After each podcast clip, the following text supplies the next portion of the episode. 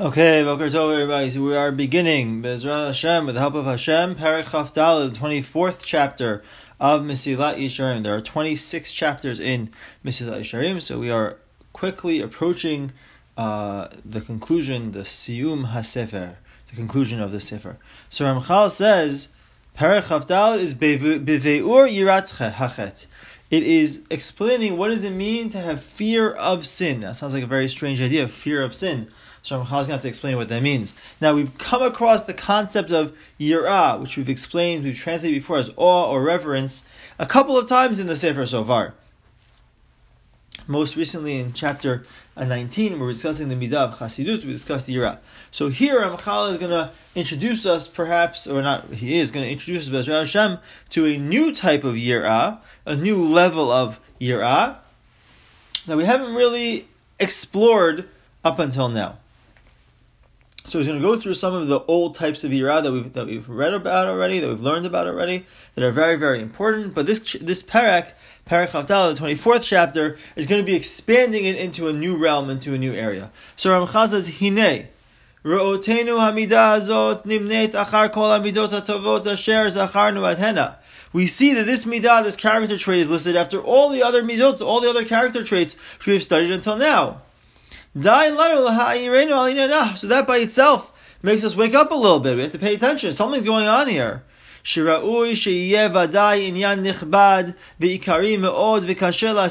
must be something that's very distinguished, notable, that very and very, very fundamental, very important that we have to, and very difficult to acquire. That a, a person cannot reach that level. So something's happening in this parak that a person had to have accomplished all the midot that we learned until now: zihirut, rizun, nikiyut, prishut, tahara, chasidut, and anava, and then he comes to yirat chet. So something very, very special is happening here in the parak about midah, uh, about yirat chet. So, because he has to have acquired, to really acquire Chet, he has to acquire all the other parts before. We have to give an introduction. Ramchal is going to give us an introduction to this chapter, to this topic of Chet. There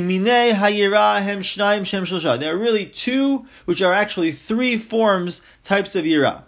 The first one is very easy to acquire. In the kamo, it's amongst the easiest things to acquire.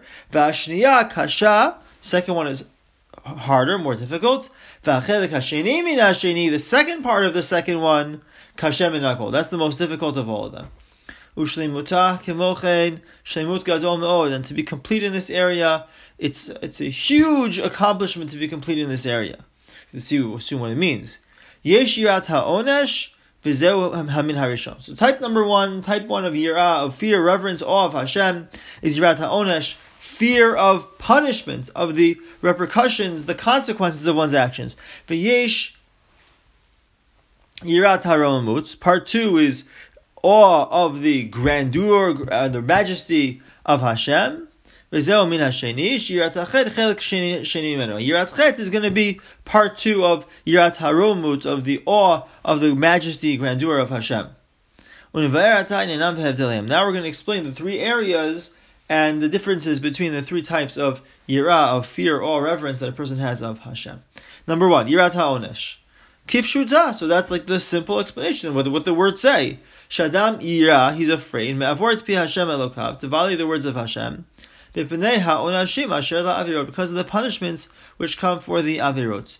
Im laguf, whether it's going to be physical punishments or spiritual punishments, what's going to happen to his soul. So he's afraid. He's afraid of the consequences, the results, so therefore he doesn't sin. Now this is relatively easy. He points out here in the notes that somebody who believes in, in reward and punishment, if a person doesn't believe in reward and punishment, that's not going to be easy. But if a person is already at this level that he has uh, reflected on the idea of reward and punishment, and he's aware of it, and he's made it, he's incorporated it, so then to to have this fear of punishment is relatively easy. Everybody loves himself. He wants to take care of himself. Self-preservation is a normal, natural, instinctual feeling. And therefore, he's concerned for his nefesh, for his soul. There's nothing that's going to keep him distant from Avera or anything really more than fear. He doesn't want anything bad to happen to him. So that's why he's not going to sin. This type of yira, this type of fear, is a very low level fear of people who have very basic understandings, people who don't have complex understanding or knowledge of Torah. For those people, yeah, that's the type of fear that they're striving towards. Just yirat onesh, fear of getting punished, right? The classic fire and brimstone speeches that if you don't do the mitzvot or you do the avirot, then you, are gonna, horrible things are going to happen to you. Okay, so people who have a simple understanding of things. So for those people, that works. However,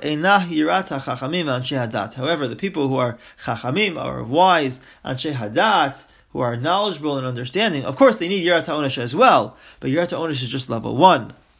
It's not the main impetus. It's not what pushes them in their service of Hashem. There's a lot more going on, a lot many many more factors involved in their um, in their service of Hashem. Okay. So that's part one, Yirat HaOnish. Okay, but in the next shiur, we'll speak about part two, which is Yirat HaRomut, which Ramchal says there's a second part to part two, I mean part 2b, which is the idea of Yirat HaChet.